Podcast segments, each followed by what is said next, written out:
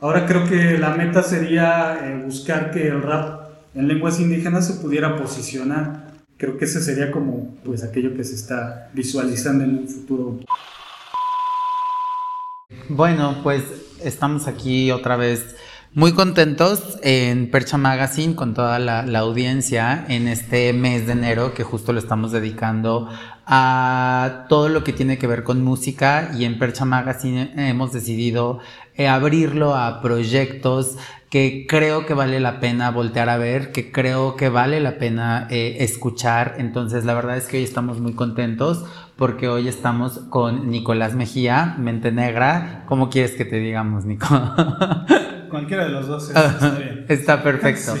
Eh, bueno, pues primero que nada quería yo agradecerte que estés aquí con nosotros, que puedas compartir eh, con la audiencia un poco de lo que es la labor que tú haces, que ahorita vamos a, pasar a eso, ¿no? A todo lo que todo lo que es llevar a cabo un trabajo como el tuyo, ¿no? El dar visibilidad a proyectos tan importantes y que creo que vale la pena de verdad, de verdad eh, profundizar en ellos. Y pues primero me gustaría un poco saber de ti, a qué te dedicas qué es lo que haces, cómo es tu, tu, día a día para que quienes nos escuchan puedan un poquito conocer sobre ti. Claro, sí, bueno, eh, yo mi formación académica, eh, soy antropólogo social y me dedico actualmente a trabajo de oficina eh, relacionado un poco a, a, la atención a localidades rurales ¿no? a, a, nivel del país en, en el tema de, del acceso a servicios de agua potable. Entonces, esa es como mi actividad cotidiana estar en, en oficina y, a la casa y de casa a oficina. Prácticamente esa sería mi, mi actividad cotidiana y ya los fines de semana eh, trato como de dedicar un poco a esta parte ¿no? de, la, de la producción musical, musical, de la difusión y de, pues de la parte de la promotoría también. Oye, Nico, y justamente, eh, pues sí, investigando un poco y nos dimos a la tarea, a la tarea de, de, ver qué es lo que se estaba como haciendo en este momento, pues sí, ¿no? Básicamente tú te dedicas a la producción y a la promoción, ¿no? De todo lo que es el, el rap en lenguas eh, nativas, lenguas indígenas. Yo quiero saber, y ahorita que me dices que, que tú estudiaste antropología, todo el tema de, de, la contracultura, ¿no? Que es algo que existe a nivel mundial y existe en todos lados. ¿En qué momento despierta tu interés? Fíjate que tiene que ver con un poco con mi biografía personal, porque yo también eh, me dediqué mucho tiempo a, distintas expresiones artísticas del hip hop, ¿no? Eh, la primera fue el graffiti, yo me inicié haciendo graffiti hace mucho tiempo, en mi juventud. Eh, posteriormente pasé a, hacer rap, ¿no? O sea, también soy escritor e interpreto canciones de rap. Últimamente ya, digo, por toda la situación como de, de la actualidad que estoy viviendo, eh, lo he dejado y, y más me he enfocado a la parte de la producción.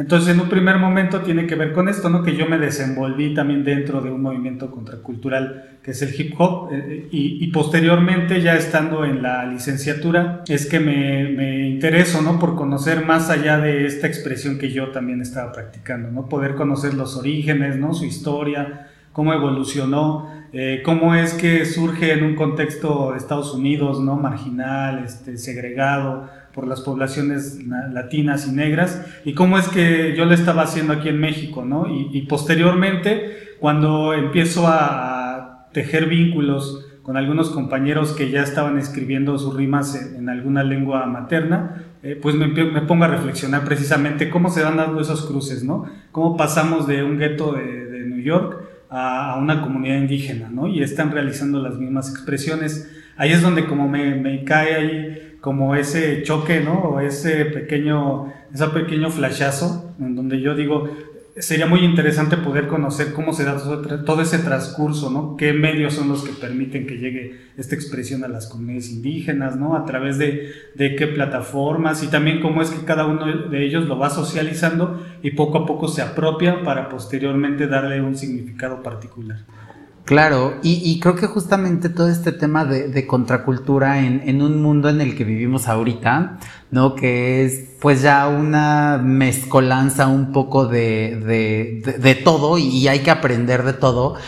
A mí, o sea, ahorita que dices, por ejemplo, el rap, ¿no? Ver cómo nace tal vez en, Nueva York o en, al, o en algunas otras partes del mundo. Tú, por ejemplo, en los proyectos que, apoyas, que promueves, buscas que se toque algún tema en específico, ¿no? Porque hablamos eh, de comunidades que pues pueden ser en su momento o en dado caso pueden llegar a ser segregadas o pueden llegar a, tener algún cierto tema de discriminación, ¿no?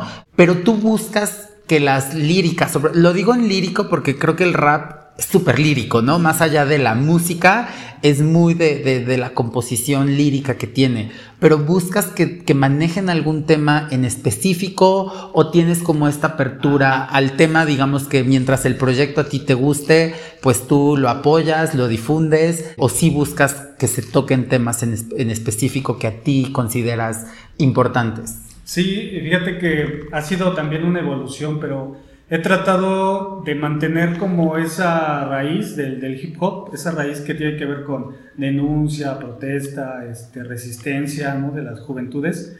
Entonces he tratado como de, seguir esa línea y, casualmente la mayoría de los proyectos con los que he trabajado eh, tienen esa visión. Eh, es mucho una visión de, en primer momento sí, como denunciar como todas las situaciones violentas, de discriminación que han vivido los jóvenes en, su, en su transcurso, ¿no? Tanto desde la comunidad como para llegar a las ciudades y todo ese, ese viaje, eh, pues todas esas experiencias que han tenido, ¿no? Que muchas de ellas pues resultan ser muy, muy fuertes. Entonces, eh, ese sería como uno de, los, de, las líneas. La otra tiene que ver con una cuestión como de reforzar o de generar una autoestima entre, los mismos jóvenes. Por ejemplo, eh, hacer una revalorización de sus raíces, ¿no? De las lenguas, de, la cultura, de las prácticas, ¿no? Incluso hasta hablar, por ejemplo, de la comida, ¿no? De las comunidades, es algo que, hace que se fortalezca. Esa identidad que ellos este, mantienen, ¿no? Y que están transmitiendo a través del rap. Entonces son como esas dos líneas, por un lado, eh, sí, la protesta, sí, la denuncia de todas las cuestiones eh, de violencia y, de discriminación, pero por otro lado también decir, bueno, pero también hay, hay muchas cosas que son importantes en temas culturales e identitarios que se requieren eh, conocer, ¿no? Y que, que, nos aportan mucho como el país, ¿no? Este multicultural que somos, ¿no? Entonces son como esas dos vertientes y los proyectos con los que he estado trabajando precisamente manejan esas dos, esas dos líneas.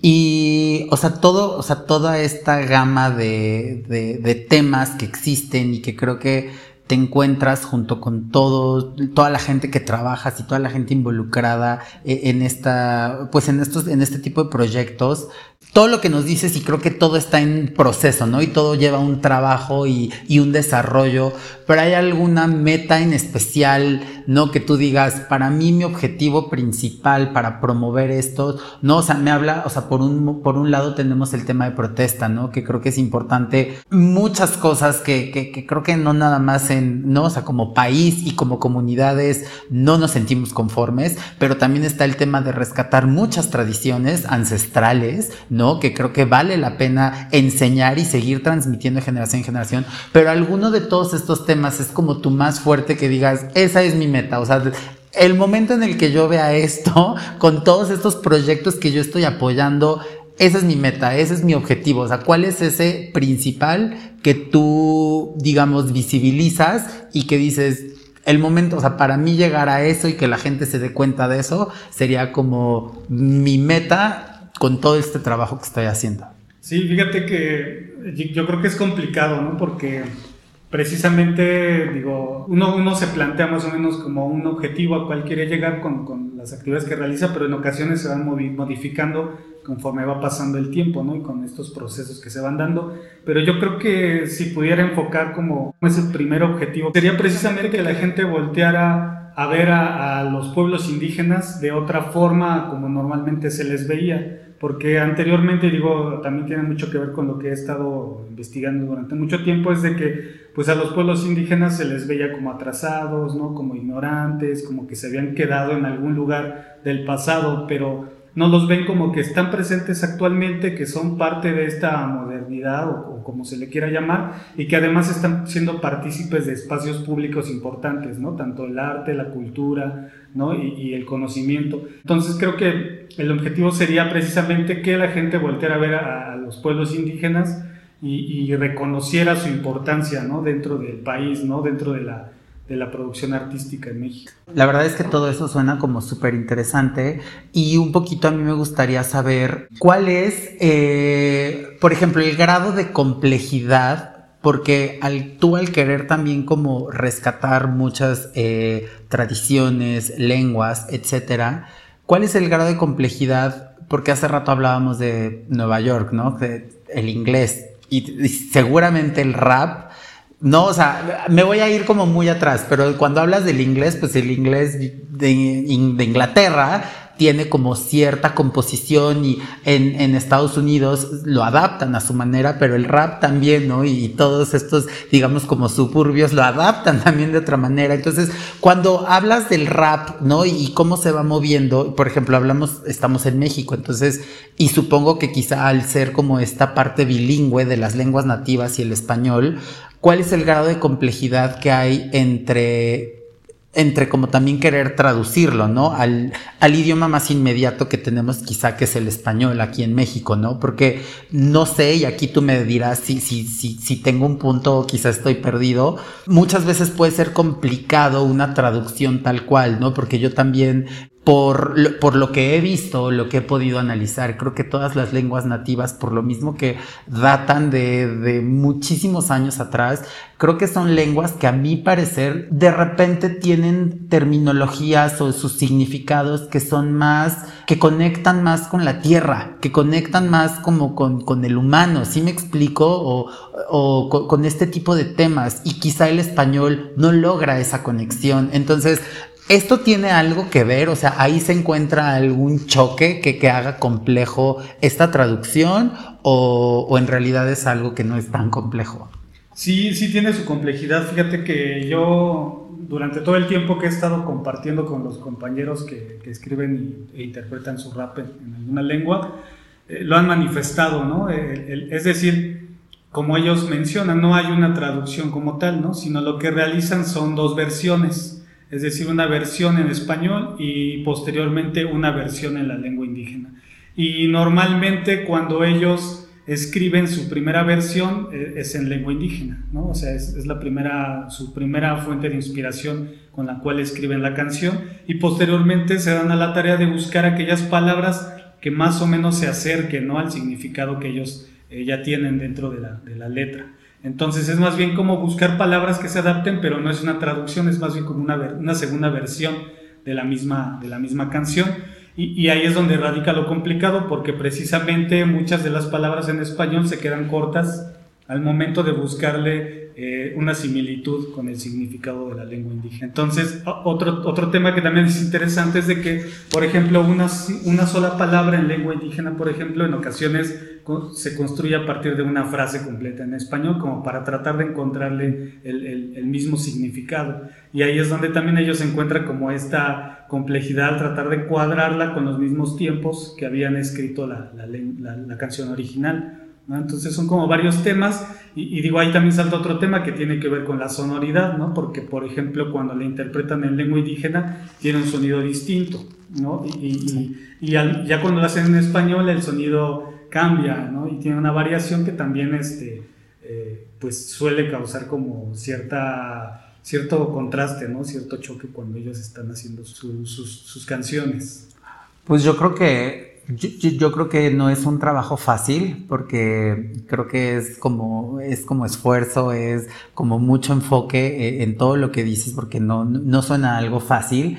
Y yo había eh, visto en algunos lugares, y creo que también no es como nada nuevo, muchas lenguas, si no es que más de la mitad, lenguas nativas, se están perdiendo, ¿no? Se están perdiendo, ya no se, o sea, ya no se transmiten de, generación en generación. Eh, incluso hay muchas comunidades que, pues, que ya buscan, ¿no? Que, que sus hijos, el español sea como su primer idioma, eh, incluso hasta empiezan a haber opciones de otros idiomas, ¿no? Eh, pero con, tú con los años que llevas con estos proyectos, con este rescate de, de, de, estas, de estas lenguas, desde tu, desde tu perspectiva, México, o sea, cómo nos encontramos y cómo ves el futuro, cómo ves el interés, eh, porque todo va evolucionando, ¿no? Va para mejor o para peor, como sea, pero cómo ves el interés de afuera de, lo que es como tu equipo de trabajo, de, la audiencia, digamos, que te sigue? O sea, ¿cómo ves el interés? ¿Crees que aumenta? ¿Crees que disminuye? ¿Qué tan difícil es mantenerlo? ¿No? ¿Y, cómo lo ves a futuro? ¿Hacia dónde crees que va? Sí, fíjate que a, lo largo de estos 7, 8 años que llevamos como en el proyecto, se ha notado un cambio bastante fuerte. Digo, al inicio sí era todavía más complicado. Te puedo contar, por ejemplo, en los eventos en vivo, el, público que se tenía principalmente eran los medios y la academia, solamente. ¿Y por qué? Porque a los medios se les hace interesante publicar una nota sobre el tema, ¿no?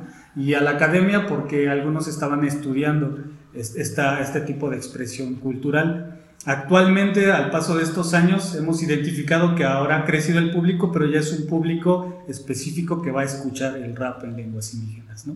¿Y, qué características tiene este público? Una, que ellos provienen de un pueblo indígena y que viven en la ciudad, por ejemplo, ¿no? que también migraron y que están aquí ya desde una o dos generaciones, pero que de alguna forma se identifican tanto con las temáticas, con también este, las lenguas indígenas. ¿no? O sea, ¿por qué? Porque algunos todavía recuerdan que el abuelito lo hablaba, que el papá lo hablaba, o incluso ellos todavía lo, lo, entienden, ¿no? Por ejemplo, quizá ya no lo hablan, pero lo entienden. Otra característica es que también este, otro tipo de público que le encuentra, encuentra una identificación con, con, toda esta historia que tenemos detrás, ¿no? Toda la, la, cuestión de, de, las prácticas culturales, ¿no? Que, que, conocemos que forman parte de México, ¿no? Y de alguna forma nos estamos volviendo a conectar con todo eso con todo ese pasado o que sí existe, pero que también eh, lo estamos descubriendo. Entonces se empiezan a conectar con eso y se convierten en, otro tipo de público que también se está acercando al rap en lenguas indígenas. Entonces yo considero que, que sí hay una gran apertura y que a futuro se, se puede alcanzar a notar que, que, que puede aumentar, ¿no? Como ese ese apego, esa apropiación a este tipo de expresión. Incluso yo lo veo con muchos de, de, los, de, los, compañeros, ¿no? Que, por ejemplo, entre sus actividades, una de ellas está encaminada a realizar talleres de rap en lenguas indígenas, ¿no? Y, y la mayoría de los que asisten a estos talleres son niños. Entonces, ahí encontramos, por ejemplo, un punto en el que se están interesando otra vez en la lengua por el, el hecho de que el, rap es muy lúdico, ¿no? muy entretenido y, y los invita a jugar ¿no? a, a algo que, que, de alguna forma los, eh, pues que los alimenta, ¿no? Que les permite sentirse a gusto y que, que, de esa manera poco a poco como que se van conectando con la lengua. Sobre todo pensando en que los jóvenes y los niños son el principal sector que, que por el cual se empieza a perder una lengua, ¿no? Porque los que ya la hablan a final de cuentas serían los, los, los adultos mayores. Entonces creo que el foco de atención son, son, los niños y los jóvenes. Entonces considero que, que sí está esa proyección Ahora creo que la meta sería eh, buscar que el rap en lenguas indígenas se pudiera posicionar.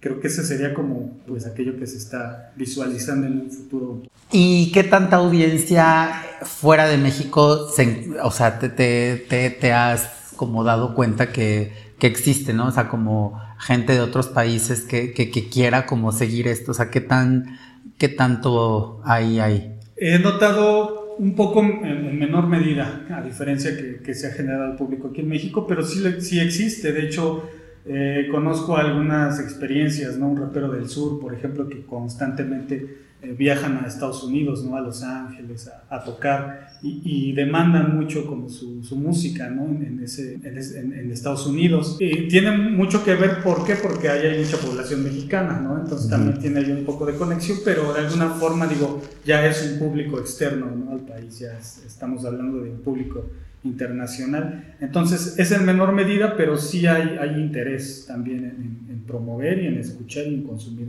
el rap. Y eh, a mí también me gustaría saber, ¿tú qué consideras que sería importante como para generar en la gente mucho más consumo, ¿no? De este tipo de, de, de música, de este tipo de movimientos, eh, no, o sea, dices que ya se han abierto como más, más difusión, más puertas, hay más medios interesados en, promover esto. Eh, ¿Tú qué consideras que tal vez si estuviera en tus manos como algunos, algunas cosas que tú pudieras hacer o implementar para que hubiera un mayor consumo de, pues de todo este movimiento contracultural? Pues yo creo que son dos dos lados, o de, de, dos lados, como se podría observar. Uno tiene que ver con los, los que la producen, ¿Por qué? Porque yo sí he considerado que hace falta también una profesionalización. ¿no? Por ejemplo, eh, nosotros como productores y los, los, compañeros como escritores, intérpretes, ¿no? los que hacen la música, una, especie de profesionalización que también los haga saltar a otros estándares musicales, ¿no? Yo creo que ese sería uno, y, entre ellos va también el apoyo de disqueras, ¿no? El apoyo de, de medios de, de, comunicación. Ahí yo creo que ese sería uno de los, de los pasos que, que, se podría hacer. Y el otro tendría que ver con que también existieran, no sé cómo nombrarlo, pero la palabra que me viene a la cabeza sería inversionistas, ¿no?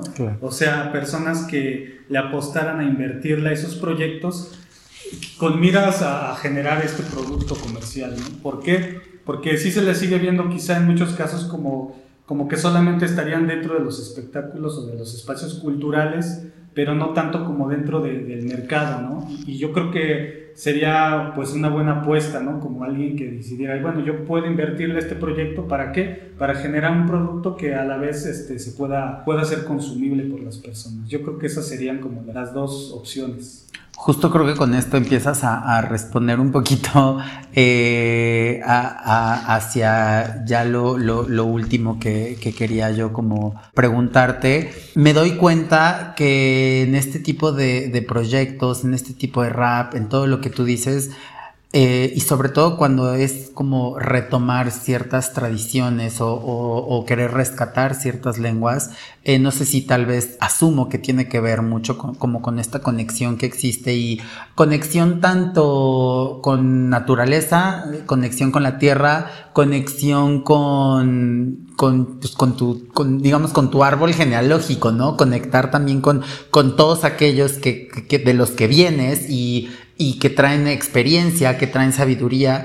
Y me doy cuenta al platicar con mucha gente que está involucrada en estos proyectos que se toca mucho el tema colaborativo, ¿no? Como que se trabaja mucho en, familia, en, equipo, ¿no? O sea, como intentar, yo, yo creo que es como esta parte de, querer, pues como un poquito la supervivencia, ¿no? Como querer hacer familia para poder llevar esto a, arriba. Eh, yo veo que eso pasa mucho en esta escena en la que tú trabajas, ¿no? Que es como esta escena musical independiente de, de, de, cierta manera. ¿Crees y, o, tienes algún conocimiento esto es diferente a, esta, a la escena musical eh, comercial, por ejemplo, que quizá pueda ser como más grande. ¿Crees que, o sea, crees que tienen peculiarmente ustedes que se dedican a estos proyectos como mucho más esa sensibilidad, digamos, de, trabajar en, equipo, en colaboración, o crees que eso más bien pasa en cualquier tipo de escena, llámese independiente o comercial? Sí, yo creo que, que sí tiene un, poco más fortalecida esta parte como de, generar una comunidad, por el, simple hecho de que mucho del como de la conexión que nosotros traemos, proviene, ¿no? Precisamente de ese sentido de comunidad, ¿no? O sea, provenimos de una comunidad y, esos lazos de comunidad es lo que nos hace fuertes, ¿no? Y en términos de rap, del hip hop, eh, se mantiene esa misma conexión. Es decir, muchos de los compañeros con los que trabajo quizá no hubiesen podido alcanzar eh, ciertas metas, ciertos objetivos, si no fuera porque tenía, lo, tenían otros compañeros que lo reforzaban o que les permitían esos vínculos. ¿no? Entonces yo creo que es, es, un punto muy importante, pero, o sea, eso yo creo que también tiene mucho que ver con, o es una característica del hip hop, ¿no? El, hip hop lo que trata de hacer es generar comunidad, colectividad. ¿no? Entonces, por ejemplo, incluso a mí me gusta mucho analizar el, el hip hop en Estados Unidos, ¿no? ¿Por qué? Porque cuando analizamos casos ¿no? emblemáticos de raperos, ¿no? por ejemplo, no sé, estoy pensando así rápido a la mente, me viene este, este grupo en, en WA, ¿no? o sea, ellos precisamente generaron su, su proyecto entre amigos, entre un colectivo, y, conforme ellos iban avanzando, iban jalando a más amigos del barrio, y eso es muy común en Estados Unidos, ¿no? O sea, si un rapero sale de aquí de, de una zona habitacional, ¿no? Poniéndolo en términos de México, cuando ya está en, en un el daño más arriba empieza a jalar a todos sus amigos del barrio, ¿no? O sea, poco a poco se los lleva, ¿no? Y al rato trae a todo un, un, grupo grande de, de, personas que provienen del mismo lugar, ¿no? Y yo creo que eso es lo que hace fuerte cuando un proyecto es, es sólido, ¿no? Que se tengan esos lazos de, de, comunidad, ¿no? Y que, poco a poco se vayan reforzando. Ahora, lo interesante sería que en, el rap en México esos lazos no se quedaran solamente en el barrio, que es lo que hace falta, ¿no? En Estados Unidos se proyecta hacia otros lados, aquí en México, ¿no? Aquí, por ejemplo, decimos, ah, pues mi barrio, mi comunidad, ¿no? Mi colectivo, y ahí me quedo con ellos, no salgo, ¿no? Entonces aquí en México lo que hace falta es expandir esos lazos, ¿no? Eso que que le podrían llamar como capital social, ¿no? Entonces, por ejemplo, sí tengo mi comunidad, pero también necesito a alguien que me ayude a proyectarme. Y, entre eso generar otros lazos distintos y poco a poco ir como saliendo, ¿no? A mí me parece que, eso es lo que hace falta en, el rap en México y aunque la escena del rap eh, originario, el rap en lenguas indígenas, está muy, muy acotado a esa comunidad, también requieren como no esa virtud de poder este, generar lazos hacia el exterior para poder así, este, pues vaya... Eh, proyectarse hacia otros medios. Claro. Eh, pues, pues la verdad es que para finalizar, Nicolás, pues quiero volver a agradecerte que nos hayas eh, podido eh, transmitir, compartir todo, todo este aprendizaje que, que, tú tienes y toda esta trayectoria. Y porque la verdad es que yo creo que es bien importante como ya lo he repetido muchas veces, voltear a ver este, estos, este tipo de proyectos y yo creo y espero, de verdad, a, mí este tipo de temas me, gusta mucho, me, apasiona. Y yo espero que, que como tú dices, ¿no? Que, los veamos, que quienes tal vez están en sus posibilidades, darle esta proyección a estos proyectos con los que tú trabajas, ojalá se pueda hacer, ¿no? Porque también creo y pensemos que pues todo movimiento contracultural pues casi siempre acaba siendo un semillero de talentos, ¿no? Casi siempre, o sea, todos los movimientos contraculturales que conocemos empiezan en eso, ¿no? Empiezan como en algo pequeño que, que se empieza a hacer grande y grande y creo que estamos en un punto en el mundo, tanto por internet, redes sociales, por todo que creo que afortunadamente podemos conectar más rápido con, hasta ciertos lugares o con ciertas personas. Entonces yo quiero pensar y agradecer esta labor que tú haces porque creo que bien enfocada y sabiendo trabajarla bien, en eso se va a convertir, ¿no? En, en este semillero, en este movimiento contracultural que va hacia arriba y que se va a poder proyectar hacia todos lados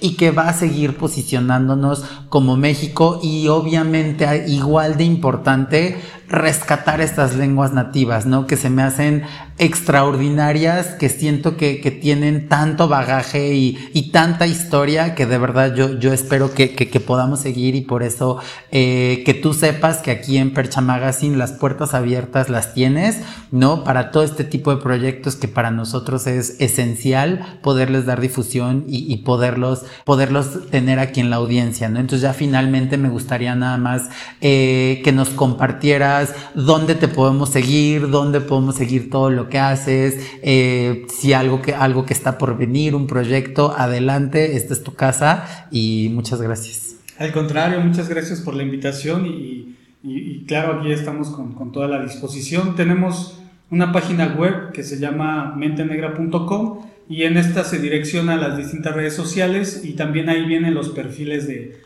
de los artistas ¿no? con los que hemos estado trabajando y ya eh, entrando cada uno de, sus, de sus ligas ¿no? para que puedan escuchar el material, conocer un poco también del material audiovisual que hemos realizado y, seguir, ¿no? seguir como las noticias que, que vienen dentro de, este movimiento de, rap originario.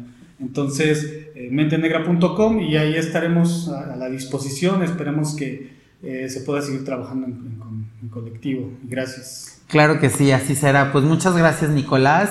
Y pues esperamos aquí seguir teniendo mucho más de, mente negra. gracias.